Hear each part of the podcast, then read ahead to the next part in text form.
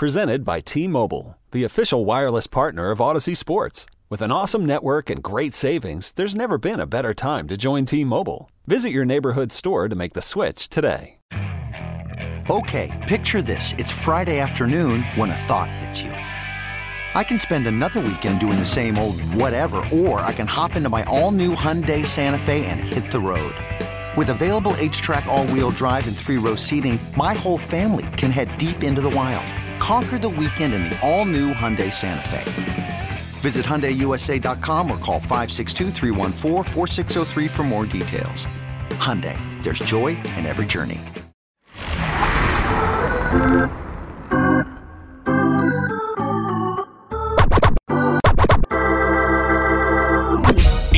Time for Batter Up, the definitive Atlanta Braves podcast with host Joe Patrick and Caleb Johnson, giving you exclusive insight into our Braves from Sports Radio 929 The Game. Here's Joe and Caleb. Welcome in to Batter Up. It is uh, what the week of March 16th. The Ides of March, Caleb. Beware the Ides of March. That's Yeah, a, we're- that's, what is that Shakespeare or something? Oh, I don't know. I'm not smart enough for that. It's a don't- line from some. Uh, I can't remember. I think it's uh, Julius Caesar. I want to say, "Beware of the Ides of March." Thank you for making me sound dumb and you smart. You know, it's trying fine. to trying to bring That's- some class to the pod. You know, Yeah, well, I think you're also maybe setting folks up for how this podcast goes. Or ca- I, I don't know. I keep wanting to call it a podcast because that's how we obviously used to do it in this form. But now that we're on Facebook Live, I I cut off the pod. I just call it Batter Up, Mm, which I like is that. uh Don't put us in a box. yeah, exactly. Yeah, don't put baby in the corner. uh, un- unless you're my sister. She does that with her kids, but it's fine. No, but uh, but welcome in. I'm Caleb Johnson here with my co-host Joe Patrick. On another week, we're getting into the thick of spring training for the Braves. Finally, I think able to start taking real substantial things away from the games that are going on. Because, well, for one, we're mostly at this point now playing nine inning games. I think the Twins game the other day they called it after eight, but we're we're getting real at bats and getting warmed up for the beginning of the Major League Baseball season. Um, look, what's going on? I guess right at the moment, the Braves are currently playing the Twins. That looks to be a good game going on for Bryce Wilson. But uh, Joe, I'm just kind of curious in this past week uh, what you've what you've taken away. Well, I think to your point, I think what's really interesting, or what's kind of about to get interesting, is um, is that yeah, spring training is kind of starting to hit that real meat of it, where your everyday players are now going to start. I don't want to say they weren't taking it seriously at the beginning, but at the beginning of spring training, you're kind of alternating in and out every day. You're trying to get looks for lots of different guys, and uh, now you're getting at the point where we're going to start seeing the starters play you know, ev- most days, re- really ramp them up a bit, get them in a better rhythm. And so I think there will be a little bit more we can start to take away from some of these games, like you just mentioned. And hopefully, you know, and Brian Snitker alluded to this this week, is that you'll see some of these guys actually get a little bit hotter at the plate because they're getting those um, those regular reps. I think he mentioned that with in regards to Ronald Acuna Jr., who, if you go back and listen to our show last week, we were like, lamenting or worried about you know his form at the plate. Is he going to get going? Um and then lo and behold as soon as he starts getting some uh some re- re- repetitive uh plate appearances or maybe he just listened to batter up and got really mad uh he starts hitting homers and things like that. So hopefully that can start to happen with Marcell Ozuna and some of the other guys. Uh but i think just in general it will be good to really start to um, get a really much better look at some of these guys that we're expecting to see um, with the Braves uh, in Atlanta this season. Yeah, any chance that I can get, or I, I will, I will say we can get to take credit for something. That's right. Absolutely. Yeah, I mean, yeah, just any any opportunity to take credit for something like that will do. Now, you talked about Ronald Acuna looking really good this past week. Obviously, the biggest thing for him was the long ball showed up, and he's you know he's hitting home runs over the weekend. Uh, the one who may be a concern at this point. Maybe it's still too early. At least Brian Snitkers not concerned. Is Marcell Ozuna, who we obviously signed to you know big free agent deal, bring him back, wanting to see what he did in this past 2020 season. And instead, he's looking more like the Marcell Ozuna of last March, who was really struggling through spring. Are there any concerns for you, Joe, like this this early on? I'm not that concerned. And I think to your point, it's like because we're seeing the same guy we saw last March, yeah. the March yeah. before he went on to have, you know, one of the best seasons of his career, albeit in a very shortened season. But yeah, I mean, not really concerned yet. I mean, maybe if this continues at this pace going into the opening day, I am not going to be um, thinking that he's going to get off to some like rip roaring April, you know. But um, but either way, I think that you know it's only a matter of time before he starts to get into a groove. So um, yeah, of course I'm going to brush off all the negativity, all the potential pitfalls for this team, and only look at the uh, you know the Ronald Acuna Jr. home runs that we saw this week. No, I mean I, I don't mean to even sound like that. Like I mean, I'm that's not how I feel yet, but uh, I certainly understand if people are a little bit concerned about these kinds of things. But um, you know, we we got to just understand that we're still still in the throes of preseason baseball baseball that doesn't really matter, especially for guys who have their positions locked up. You know, it's not like we're looking at um was it Pete O'Brien was like the uh, minor league or the spring training king. He would like come oh, in raking right. every year because well, he didn't have a spot locked up. You know, he's trying to earn a spot, so he's trying to come in all primed and ready to go to have the best spring he can have. That's all. That is Scott Kazmar Jr. this year. Yeah, yeah. who right. I was reminded is 36 years old and like living the dream playing Credit to him. triple yeah exactly. Well it's one of those honestly if you found your what i would call your your niche which is hey not good enough to make it into the pros but i can stay right at that triple a level and so far this spring i mean he leads the braves in home runs scott Kazmar jr you know which is it's it's fun like it's a fun story to kind of have and he'll he'll go back to Gwinnett, you know, when the season starts and carry out, I guess, his enjoyable minor league career where yeah. he's it's one of those it makes me think of the backup quarterback position, you know, in the, in the NFL where guys are like, I mean, hey, at the money you're making, why not keep doing it? You know, why not right. oh, yeah. clipboard? And in in in in defense of Scott Kazmar Jr., he's still getting to play. Like he is good enough to show out on the AAA level. Uh, it's just funny that w- when you see those guys who make the most of their opportunities, but you obviously there are expectations of of what you of what you want from them. You have to really, really love baseball to be Scott Kazmar Jr. to like to be in that position where you're at his age and you're still just you know grinding it out every day. That's Riding not buses. Yeah, that's not a life that a lot of people you know want to live. But I think that to be uh, that kind of guy, you have to actually want it, and um, it's kind of heartwarming to see that you know some players out there still do kind of just love the game so much they are willing to do that kind of thing. And who knows, maybe maybe after he retires, he um, has a very rewarding career as like a baseball coach or as some sort of um, scouting person in a more professional organization. But I certainly think he has a career in baseball. Not that we're going to spend this whole podcast talking about Scott Kazmar, but uh, yeah, it's just fun to see some of those guys come up and play with play with uh, play with the guy the stars, you know, of this organization. Yeah, the same. So once again, it's one of those like not to stick around on this too long. Matt uh Tui so so. I'm butchering the name. Yes. So he is uh you know was a long time career minor league player. He is actually managing the Rome Braves, which is yeah. uh not far from where I'm at. It's one of those I want to go see him because I think last year, maybe the year before, it's his first year. I, just I would love to go see a, a game that that he's managing. Um, shifting away from things. Shifting away from do, Scott Kazmar Jr. Yeah, yes, exactly. um, you know, hey, on Batter Up, we are bringing we are bringing you the riveting topics of the week. You know, the real hard hitting stuff here. Uh, if you're uh, watching us on Facebook Live and you have any questions, please feel free to put them in the chat. I will be looking through yes. them throughout our show. You're our priority. We will answer all yes. questions that come through. Yeah, we greatly appreciate you tuning in. Uh, if you're listening later and you want to send us uh, some questions that you would like us to answer on the next Batter Up podcast, I am at ATL Johnson 18. Joe is at JA Patrick 200. Uh, feel free to shoot us some questions and and we will love to answer anything that you might have. Joe, I do want to kind of transition into some, I guess you could call it big news of the week for the Braves in this period of time where things are very slow. Anything is big news, even news that we knew was coming. We were just waiting on the announcement, and that is the retirement of Nick Markakis. Now, you likely, if you are the type of person who focuses in on the little details. You knew this was coming because, well, Jason Kipnis has been wearing number 22 all spring.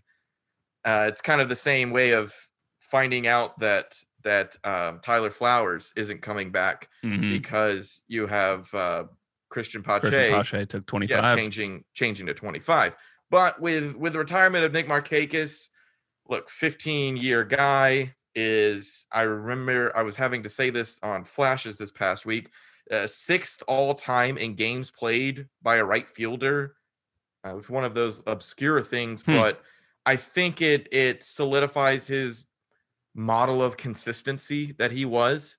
Never a guy who was, I think, you know, one time uh, Gold Glove, one time Silver Slugger. Just good at what he does and you can depend on him every time out. Yeah, absolutely. Not a not a Hall of Fame career, but definitely not a career to slouch at whatsoever. He had um close to 2500 hits, I believe, which is impressive.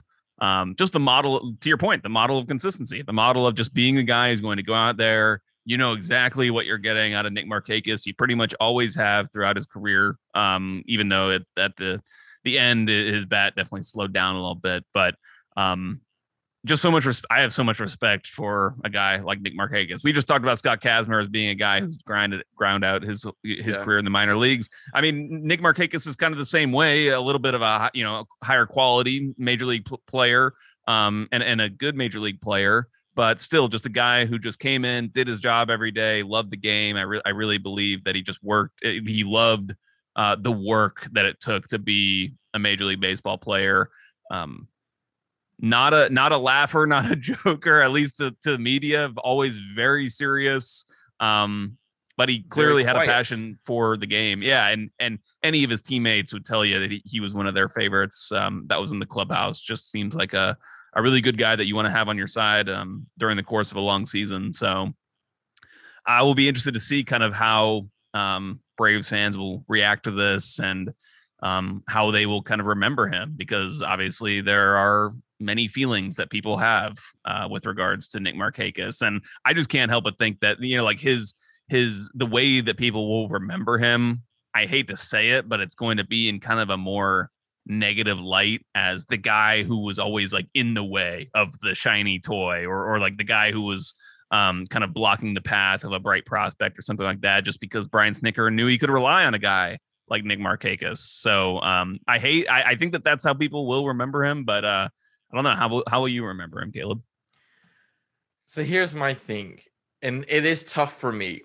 If you if you had asked me at the end of 2019 or the beginning of 2020 how I felt about Nick Markakis, I st- I still you know would have given you the model of consistency, the just class act in the locker room, guy who's not going to give you a lot of information media wise, but he's giving tons of information to the other players mm-hmm. around.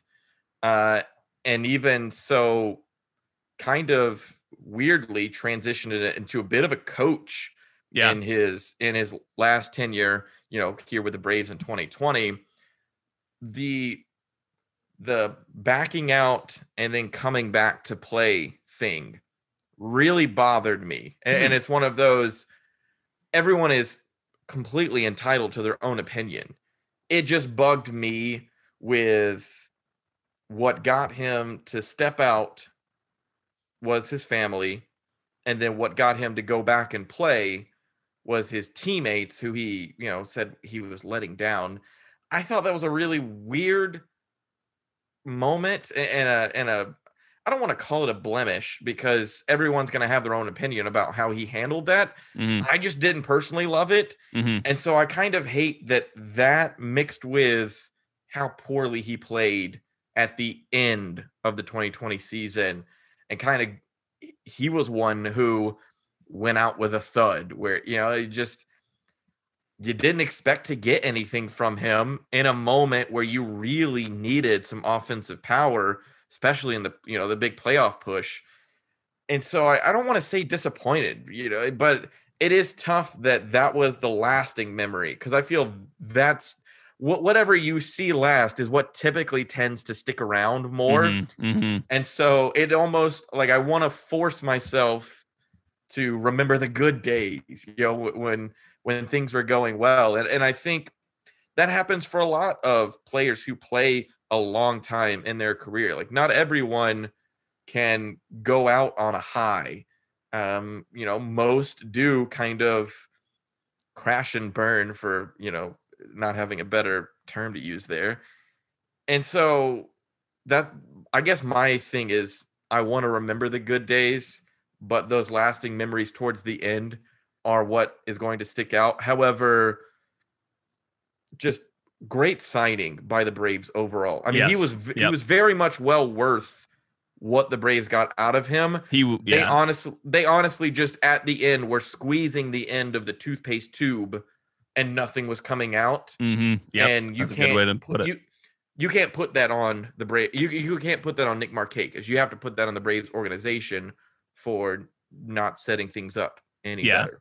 Yeah, and that's a that's a great way to put it. I, I do think that to cut him a little bit of slack, I think that the way the circumstances of the pandemic and the way that last season shook out is probably the the worst case scenario for a player that is in his position where Absolutely. you're a guy who's like at, kind of at the end and then this thing comes up that makes it so that I mean I think that the reason actually that he that he didn't want to uh, participate in the season was because he didn't think he was going to be able to do the amount of work that he felt was needed to prepare himself for games beforehand because he's a big gym guy, weightlifter, um, wants to get in lots of reps in the cage and things like that. Um, and he wasn't going to be able to do all that with the the protocols that were put in place. Um, but and I think that you know he was kind of assuaged by Freddie Freeman among others that he would be able to do some of that. Um, but you could definitely see last year he was I don't want to say like frail, but he definitely looked slimmer and smaller. It looked like he was like the jersey was like a little bit baggier and stuff, and and clearly he was not catching up to a lot of the, especially the the high heat, you know, the the hard fastballs. He was almost kind of it was pretty ugly there at the end. It looked like he had to try to guess when the fastball was coming if he had a, if he wanted to have any chance to to catch up to it and and if he guessed wrong he would look really silly either taking pitches right down the middle um, or just you know swinging and missing quite badly. So just a tough situation for him to end his career. But I think that generally speaking, I think that people will um, will just you know see him for what he was, which was a, a very solid, dependable player. And I'm glad you also mentioned the fact that. Uh, he gave the Braves exactly what they needed. You know, when they signed him, um, you cannot knock him for not continuing to put up, you know, those same numbers throughout his into his. How old is he now? I don't even know. Uh, but in, obviously, or 35, I think. Is he okay? Um, yeah, into that those later stages, um, you know, he just can't can't give you the same thing. But um, yeah, I mean, best of luck to him in, in retirement. And who knows, maybe maybe Brian Snitker will be calling on him again when there's some injury or something. I'd say that jokingly. I do not expect that to happen, although I think that some Braves aren't quite putting that possibility out out to pasture.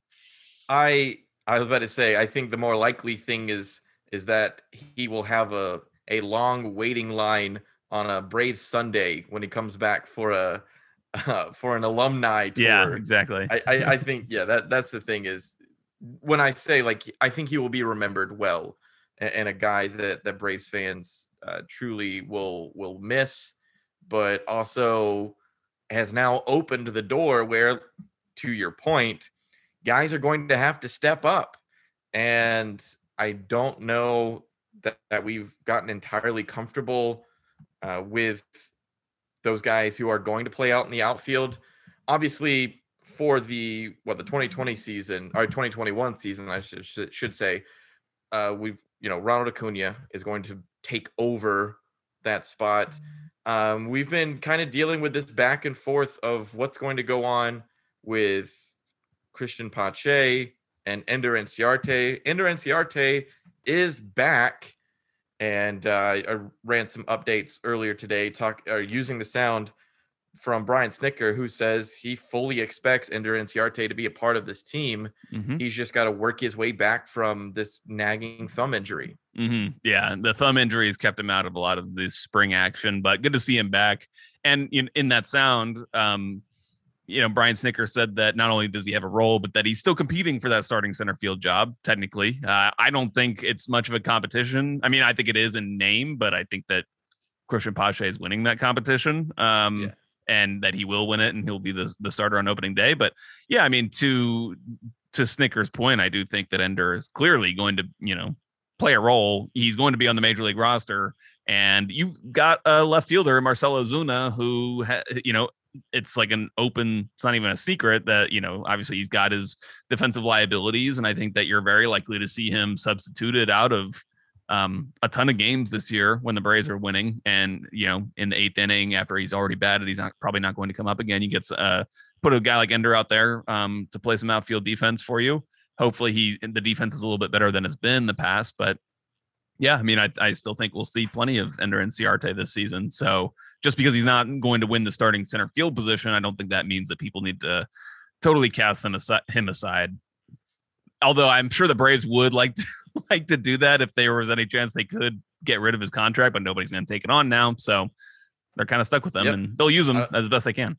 I was about to say, and that's part of the deal with fully guaranteed contracts in Major League Baseball. hmm Uh, now, I think the the concerning thing is what's going on behind.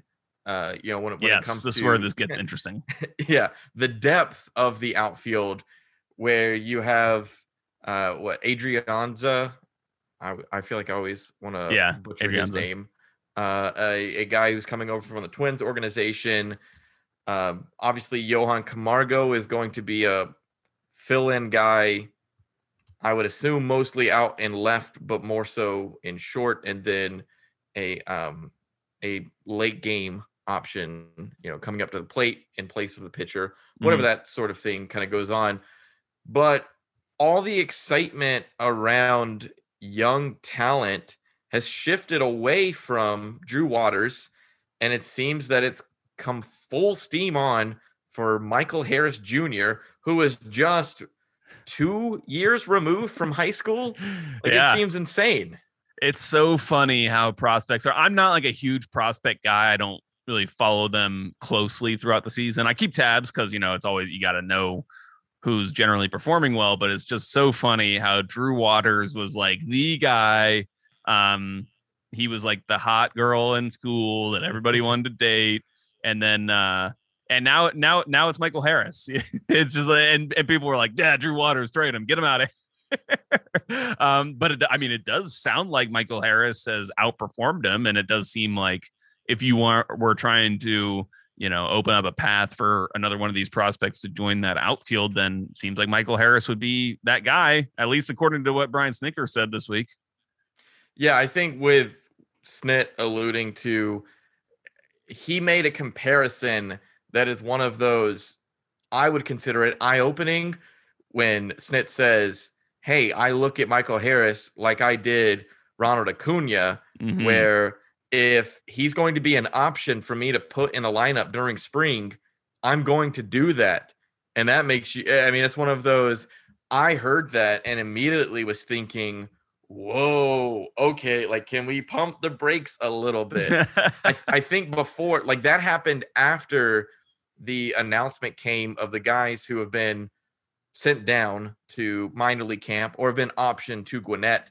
And when his name was on there, I think there was, for me personally, a sigh of like, whoo, okay, so we're not overreacting to this just yet. Like this kid, for everything that we've seen so far in spring, is a stud, and I don't expect that to change. Also, when you get the cosign of Marquise Grissom, and that gets published in an article that goes out in the Athletic, that's another way that people start to notice and are like, oh, okay, so former Brave cosigns on you, says he's been working out with you in uh, at his land down in Henry County with his own son, who Marquise Grissom's son plays for Georgia Tech. Mhm. It's one of those you start thinking, oh, maybe we really need to consider this guy.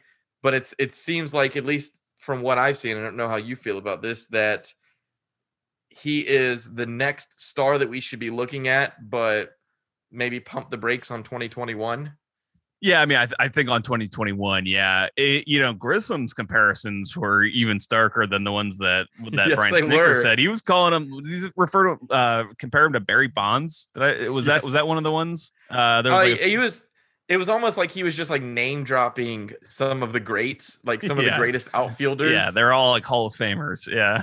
yeah. Um, you know, I the one thing I think that is very interesting about this Michael Harris situation when you compare him with Drew Waters, and I don't know if these guys are ever going to be able to be like decoupled when you when we talk about them because they're you know, clearly it's like these two top prospects vying for what's going to be one spot in this Braves outfield um, after this season when we assume that Marcell Ozuna will then transition to a pretty much a full time DH role, um, assuming that comes in in the next CBA.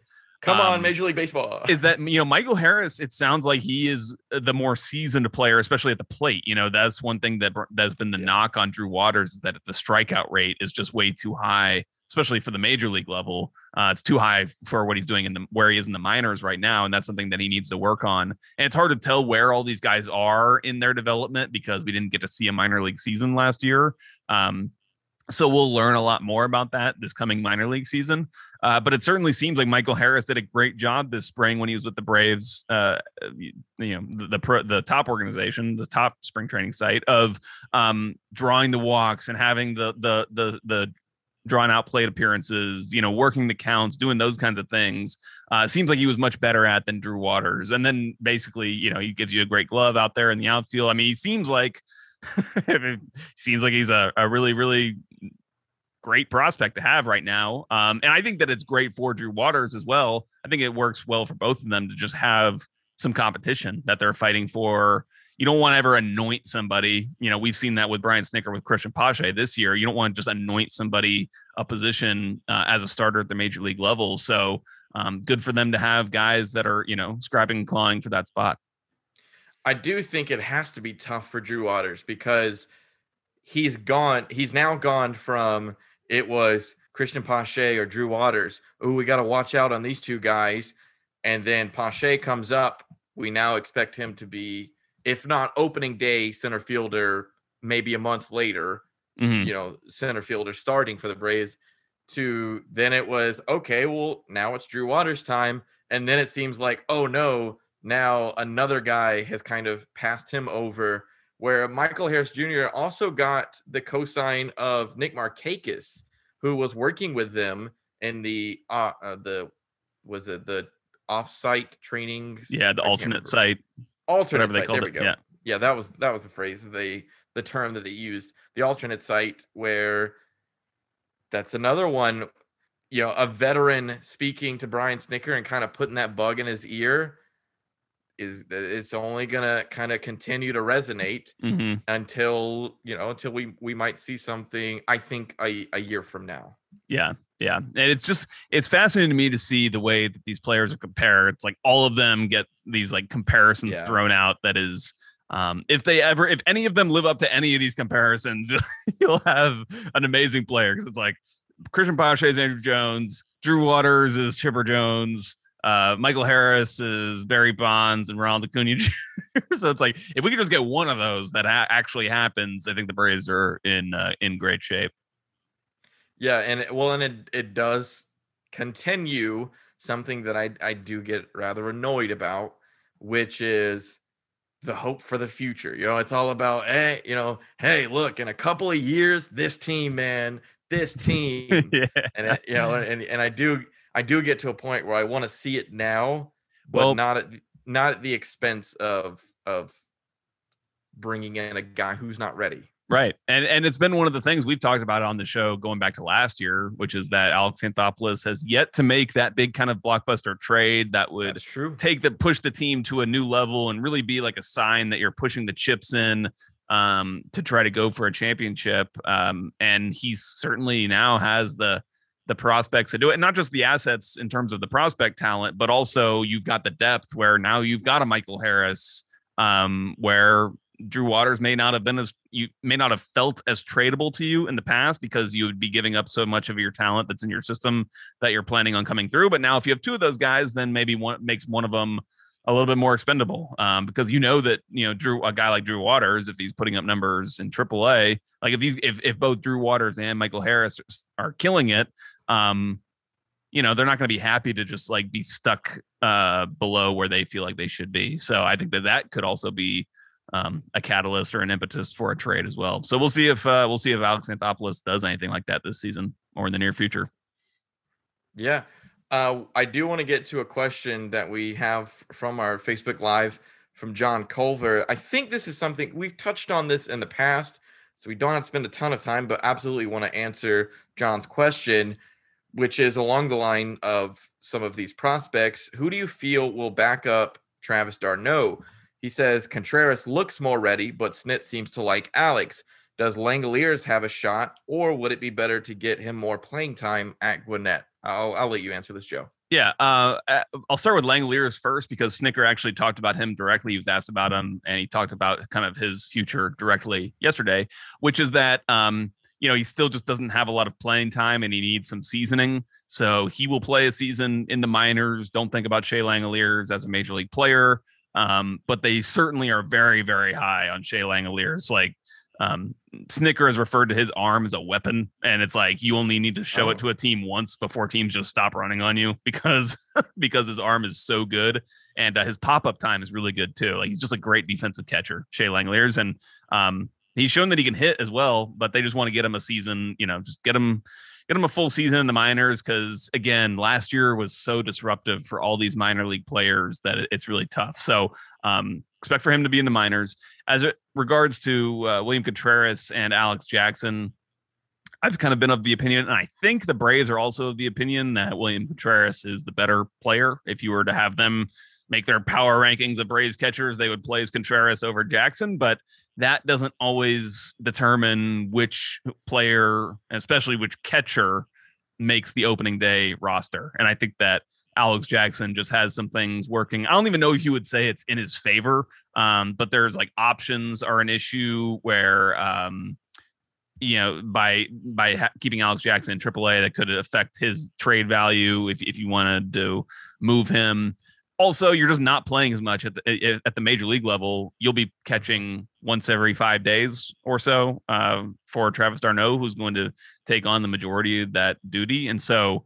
Um, if you're the better player, if you're the better prospect, you probably, if you're the Braves, you want that player getting reps every single day, uh, which will happen in AAA. So I think that that's where we're likely to see William Contreras this season. Uh, but I certainly think that William Contreras will play at the major league level at some point this season. I think that, you know, especially toward the latter half of the season, you'll start to want to get your best players in that group. And that's when we'll kind of see that start to happen. Here's something that I want to put out there that is a potential possibility when it comes to this catching role which is and, and you spoke to the fact of catching once every five days because what we've seen is Travis d'Arnaud, you know, being the not every other day, but being pretty much the everyday mm-hmm. catcher. I'm wondering as we reach a point where Travis d'Arnaud is getting up in age and we get concerned about his legs if it happens this season, I I think it would be a good idea to to try is that if William Contreras is the better catcher at the at whatever point in the season that Brian Snitker wants to do this, that you go and start limiting the number of appearances that Travis d'Arnaud has, so that by the time he gets to the postseason, his legs are still fresh, and he's still in a, in good enough shape that he can propel a team to a big postseason run. I think I think that was something that we saw last year, mm-hmm. where mm-hmm. even in a shortened 60 game season, as many games as Travis d'Arnaud caught, you became concerned with his overall health and and dare I say durability reaching the postseason. And so if for now the the thought is well Travis is going to catch 3 out of 5, 4 out of 5 and we want to use Alex Jackson because Contreras can get more playing time down at Gwinnett. If you want to transition at some point, maybe midsummer, maybe earlier than that, maybe after the summer, you know, early August, and start transitioning and saving d'Arnaud's legs, then that's when I would probably go to uh, a Contreras spot on. I agree with 100% of what you said. And and to your point, Travis d'Arnaud is a guy who's had injury, con, you know, he's had injuries in the past. That's one of the reasons why the Braves were actually able to pick him up on a really great deal because he was coming off of um, some, you know, half played seasons where he was dealing with injuries and uh, other teams didn't know how he was going to recover. I think the Braves were able to identify the fact that um, he was going to be able to recover well from those. But yeah, I think that that's totally right. Where once you transition, I think that it's smart for the Braves to kind of early on to help you get off to a good start to the season, try to use him more, more than you probably would. But then I think uh, there is going to be at some point in the season, you kind of you put it on cruise control, right? You you you you yeah. you stop. You don't you stop. Um, you just don't go and push and pedal in the metal the whole way. Otherwise, I think you're right that you will get uh, some deteriorated version of him come the playoffs. So you go on cruise control, and at that point, then yeah, once you're switching from you're catching four out of five days, and the backup is catching one out of five. When the backup's catching two out of five, then I think it makes more sense to go to the more talented guy, go to Contreras. Um, and who knows? And I think you could probably shuffle up the whole. You could move Shea Langeliers up to AAA or something, you know, to take his spot. Uh, I think that that would make a lot of sense, but it, it, certainly does leave you with the question of what will end up happening to Alex Jackson. He seems to me like a guy that the Braves could have traded, used. I thought they were actually going to use him in 2019 in a trade when they ended up beefing up their bullpen. They didn't have to right. trade him.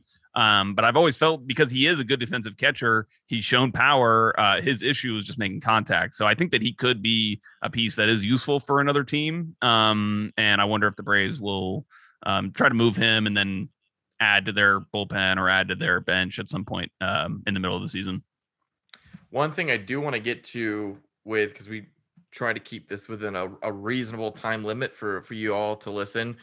I do want to get to I would guess I would consider this somewhat big news of what Major League Baseball is looking to do with some rule changes in the minor leagues uh, amongst you know some of these guys who we're going to see in Gwinnett and Mississippi and so on, where Major League Baseball, you know, I mean, they they might want to shoot themselves in the foot and not do positive things like bringing back the DH, but they are looking at some safety things and other rules in minor league baseball to beef up offense and keep the game more interesting. I Joe, I'll go down kind of through yep. what they're going to do at each level so we can kind of get a feel for what we like, what we don't like, and if anything, we want to see more immediate than others.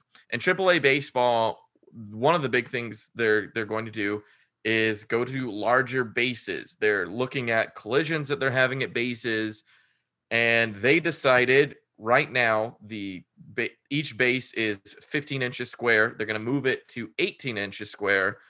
You know, adding so adding three inches, a little more room, make it tougher on you know your your shortstop, your second baseman to make those tags. Um, but they're hoping that the increased size cuts down on some collisions that they're having at each base. Uh, do you do you want to go? I guess. Yeah, let's just go one by one. Let's just list them and then we'll talk about them real quick. For the okay, I, I won't go too long. I'm fine with this one, although I only feel like this was really necessary for first base Thank you. Yeah, yeah, because it, it, will make a. I think it will make a big difference on stolen bases. Uh, I think it a larger base means the the runner is going to get there a tiny hair sooner. But that that tiny, I mean, how often do you know those do those stolen bases come down to that little that tiny margin? So um, I think it's going to make a difference. I didn't think it was necessary other than first base, which I totally understand. So this is one of those things where Major League Baseball has an issue that they want to solve and there's an obvious answer and then they go for a different a different direction that doesn't necessarily yeah. make any sense.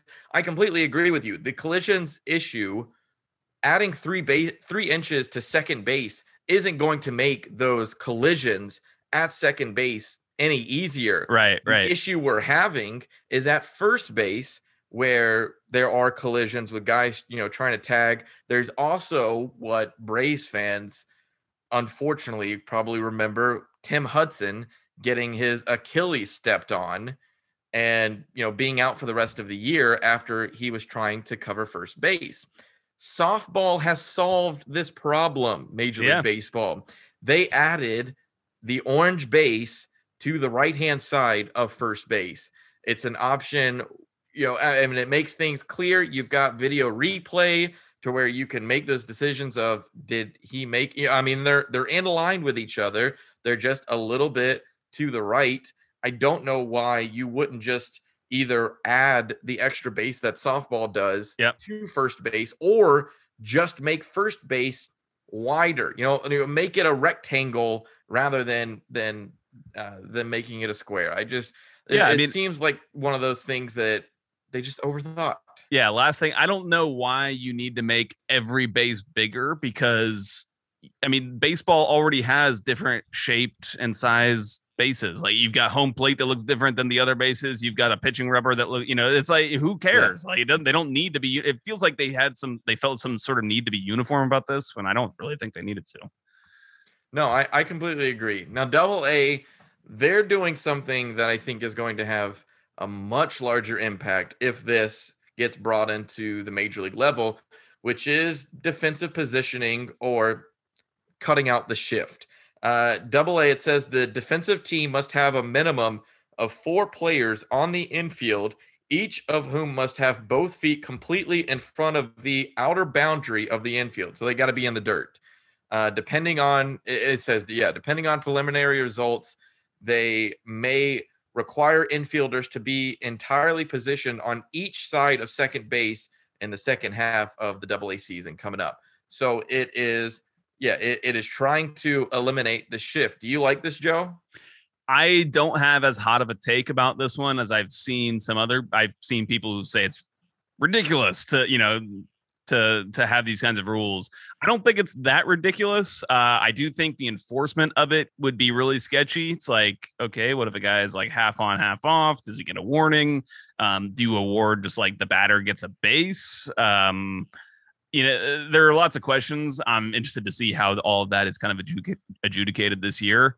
Uh, but uh, you know, at the end of the day, we have to think of these rules as they're trying to improve the game, and I do think that this rule would mean more base hits, um, more runners. I think that that's exciting. So I'm for that reason, I'm not as against it because I do think that it has, um, as much as people hate the kind of being handcuffed and forcing players to be in certain positions on the field, I do think that it has positive. Um, I, I could see why they want to implement something like this.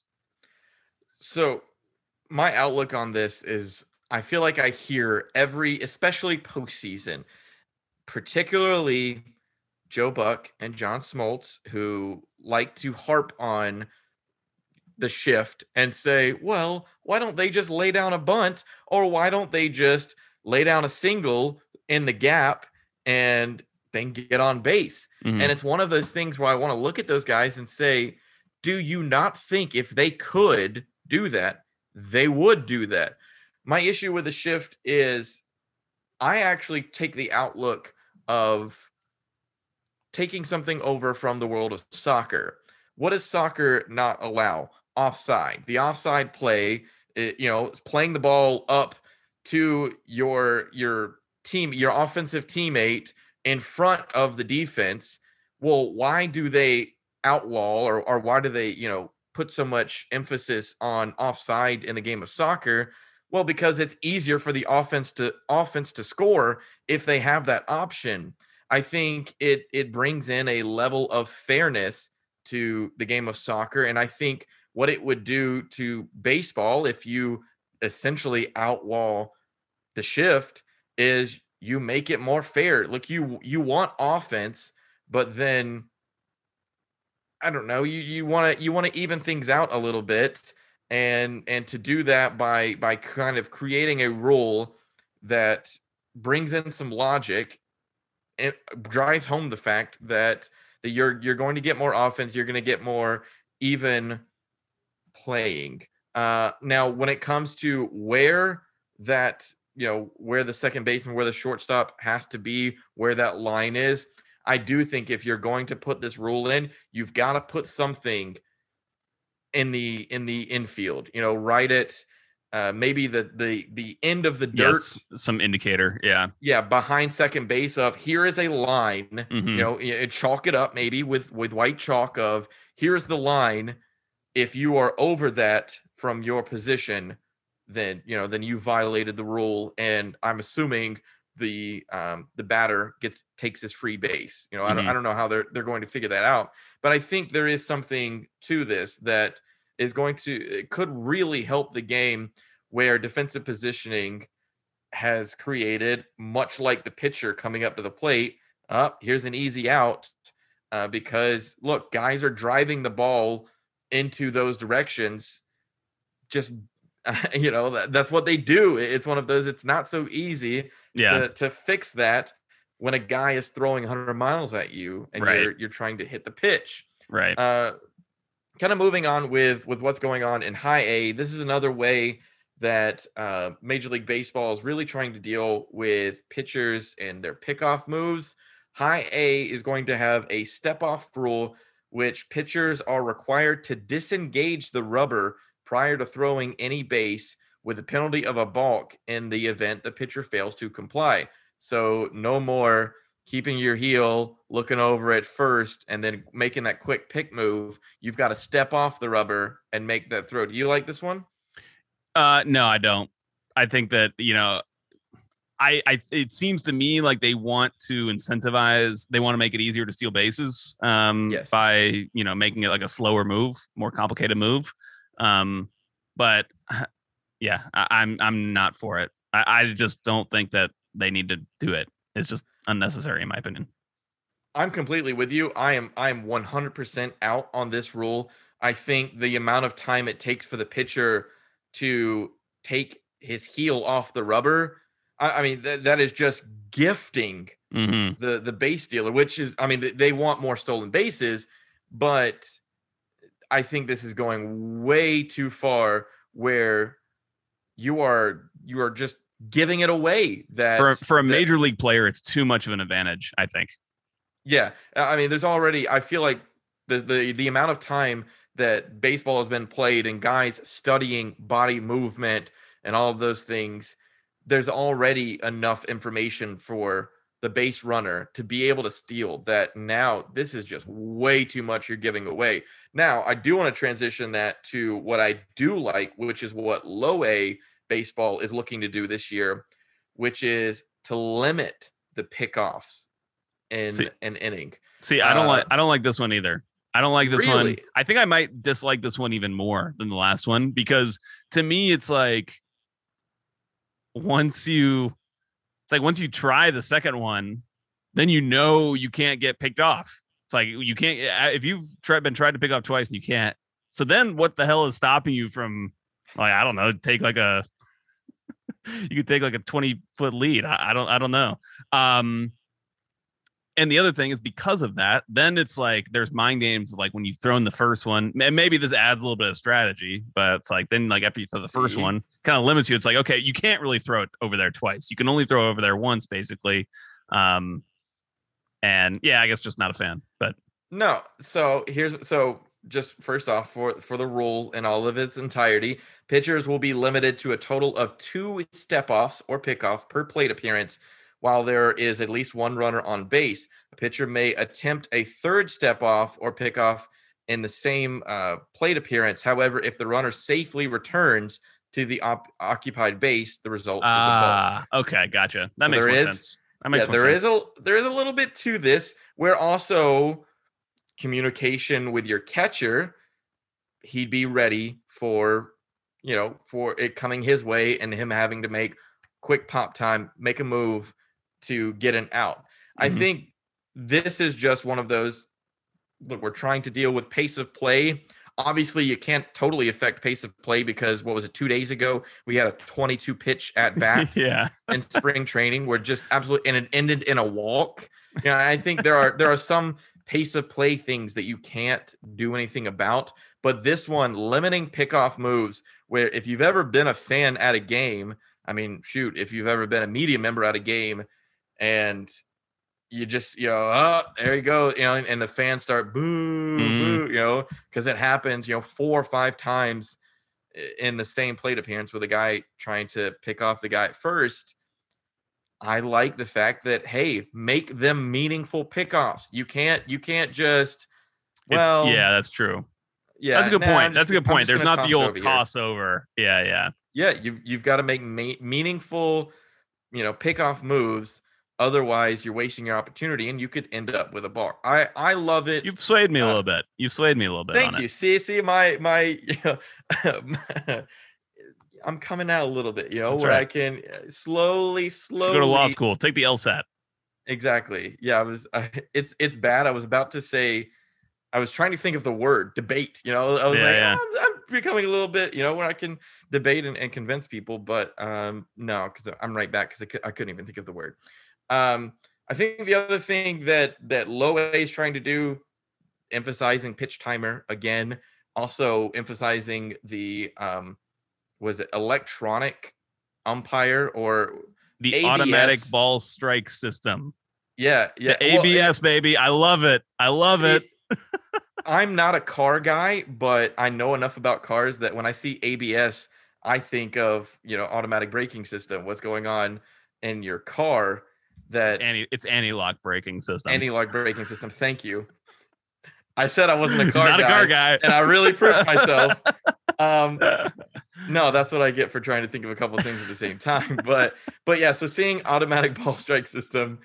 Um, oh, my dad's gonna kill me for this one. Uh, oh well but uh yeah seeing abs is the weird you know to see together and it be baseball related but it's electronic balls and strikes where you know there's still a there's still a home plate umpire but there's someone behind or there's technology behind him that is recording the the strike zone and and i think that is a thing that look i don't know that that's ever going to reach the major league level. We'd all love it because we all complain especially come you know uh championship and world series time um, but i think that it, because it's all the way down in low a and was before in rookie ball i don't know that it's realistic even though i'd love to see it one day it would probably take a while for it to filter all the way up to the major league level. Um, I'm sure. I don't know. Are the are the umpires unionized? I think they are. I think they have a union. But I'm not positive. i believe that. so Either way, they will. I'm sure fight against it because they will want to continue to um, make those calls. It you know gives them more authority in the game, and that should would theoretically impact uh, how much they would make. But I mean, I think that this is the right thing for the game. It's one of the most important calls that are that are made. Every single pitch is is extremely important to get right. Um, it just makes for a fairer game. It's a faster game. It will, you know, lim- even limit even more, uh, you know, arguments about this kind of thing. So only good things in my eye. And in you, it's not like okay for if you if we really care about the umpires, it's like you still have to have a guy there, a home plate umpire, to do the other thing, call the other things that that umpire has to do, other than just call the balls and strikes. So uh, yeah, I'm I'm totally for this, and I hope that it. I hope that it uh, is a roaring success and just like comes to the major league level as fast as possible. So here's my thing major league baseball loves bargaining chips they love to say That's true. here we'll give you this one thing but we want this one thing you just said bargaining chip, Wha- and I just got shivers. well, so but but here's my bargaining chip for for the umpires. I'll give you getting rid of the replay system if you give me ABS Ooh, because I- ooh, that's right? big. That's big. because have we not completely screwed up the replay system where it, I mean it's it, it is it 90% of the time we're going with whatever the umpire's call is because well we don't want to question their authority. I think on this if you take something completely out of their hands where they don't have to worry about it they just have you know they have their little marker in their hand and okay i'm being told that one's a ball that one's a strike but the rest of the game is up to their call and up to their decision then hey maybe you know maybe a little give and take there i'm i don't know i i, I hope that maybe in the future that could be something one for the other i'm absolutely willing to give up the replay system Bold. are you ready to wrap up, Joe? I think we we've held the folks over uh, a, a bit longer. That's good. We're used to free, going. free. You know, there's free baseball and there's free baseball podcasts. We got we gave them Yeah. extra innings of uh of podcast time. So happy to do it. Yeah, absolutely. Well, look, folks, if you like what you're listening to, I I will always say, you know, like, subscribe, all of the the Smash, smash, Yeah, smash exactly. buttons. yeah, um, you know, do all the normal things you do with podcasts. Leave a review. Uh, if you have our our boss's email, email them. Tell you like it. Uh, if you don't like it, just put it on mute. Don't exit out. Put it on mute. We like the views and we like the the listening hours. All of those important things. So keep coming back. Uh, once again, if you have any questions, feel free to hit us up on Twitter uh, at uh, what ja. Patrick two hundred Mhm. yeah at atl johnson 18 feel free to you know drop any questions any thoughts you might have anything into the facebook live uh, chat as we're going along uh, really appreciate you guys tuning in for another episode and we'll see you again next week Okay, picture this. It's Friday afternoon when a thought hits you. I can spend another weekend doing the same old whatever, or I can hop into my all new Hyundai Santa Fe and hit the road. With available HTRAC, all wheel drive, and three row seating, my whole family can head deep into the wild. Conquer the weekend in the all new Hyundai Santa Fe. Visit HyundaiUSA.com or call 562-314-4603 for more details. Hyundai, there's joy in every journey. This episode is brought to you by Progressive Insurance. Whether you love true crime or comedy, celebrity interviews or news, you call the shots on what's in your podcast queue. And guess what? Now you can call them on your auto insurance too with the Name Your Price tool from Progressive. It works just the way it sounds. You tell Progressive how much you want to pay for car insurance, and they'll show you coverage options that fit your budget. Get your quote today at progressive.com to join the over 28 million drivers who trust Progressive. Progressive Casualty Insurance Company and Affiliates. Price and coverage match limited by state law.